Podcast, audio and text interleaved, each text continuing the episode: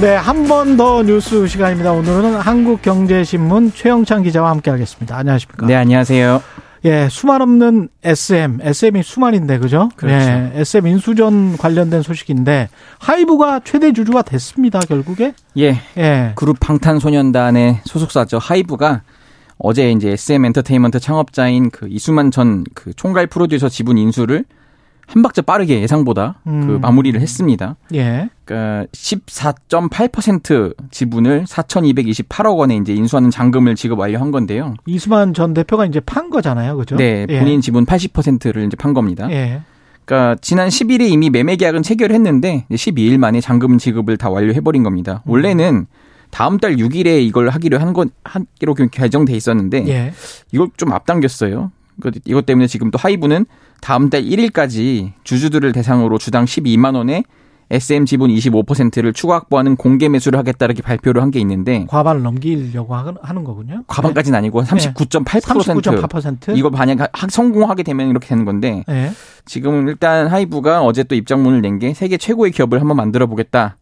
이렇게 입장문을 발표했습니다. 그렇게 하면은 39.8%를 가지면 경영권을 확보할 수 있습니까, 하이브는?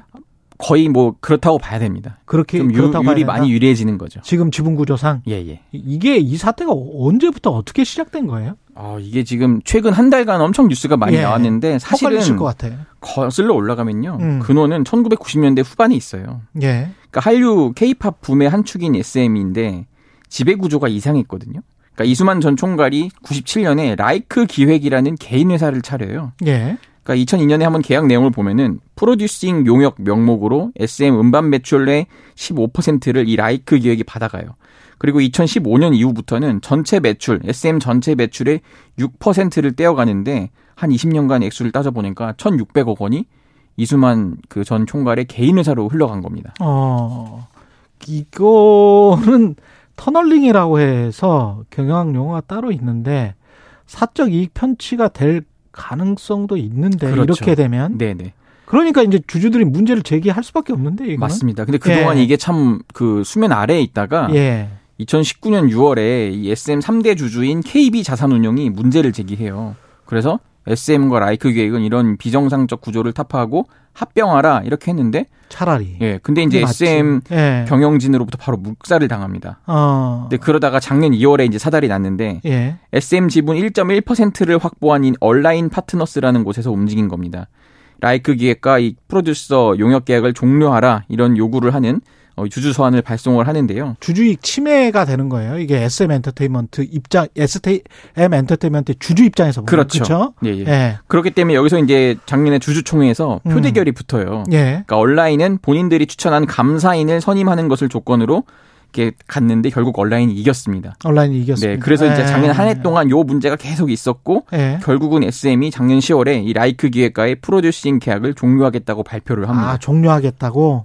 네. 그리고 난 다음에 종료한 이후에도 계속 그러면 이 얼라인 얼라인 파트너스가 좀 압박을 했습니까? 그렇습니다. 이게 예. 지금 아까 그 앵커께서 말씀하신 것처럼 예.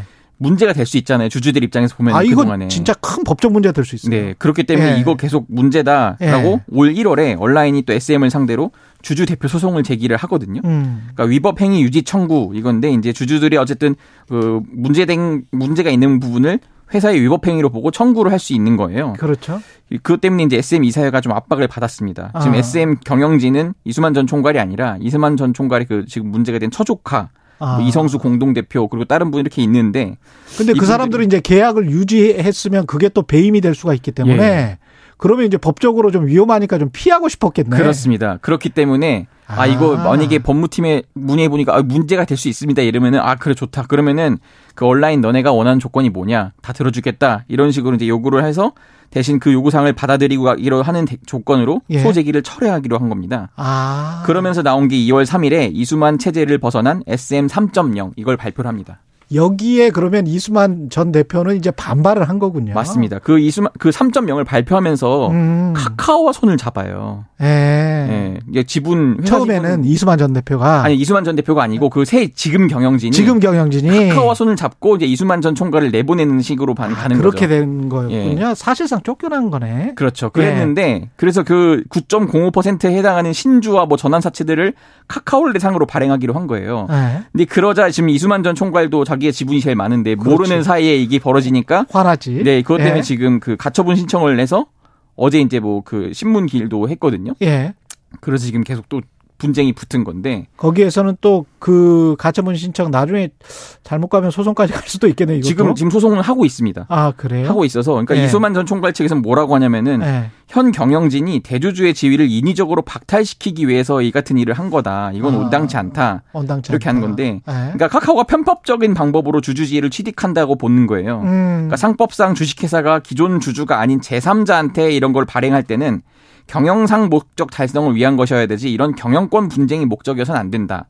라는 거고. 상법에서 경영권을 보호하고 있기 때문에. 예. 근데 문제는 그 현 경영진이 입장에서는 이게 네. 아. 경영권 분쟁이 목적이 아니라 우리는 이제 잘못하면 진짜- 배임되기 생겼다. 네, 이러, 어. 우리가 다시 거듭나기 위한 하나의 그 경영상 목적인 거다. 나 이런 식으로 지금 그 주장을 상황에서 하고 하이브가 쑥 들어온 거네. 있습니다. 그래서 이제 이수만 전 총괄이 예. 하이브와 손을 잡은 겁니다.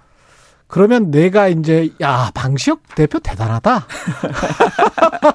그럼 내가 이 기회에 먹겠다. 그렇죠. 그러면 이제 이 두 회사를 합치니까 시총 아. 10조 원대 케이팝 거대 기획사가 탄생하는 건데 아직 끝난 건 아닙니다. 아직 네. 끝나지 않았다. 아우 재밌습니다. 한국경제신문 최영창 기자였습니다. 고맙습니다. 감사합니다. 예.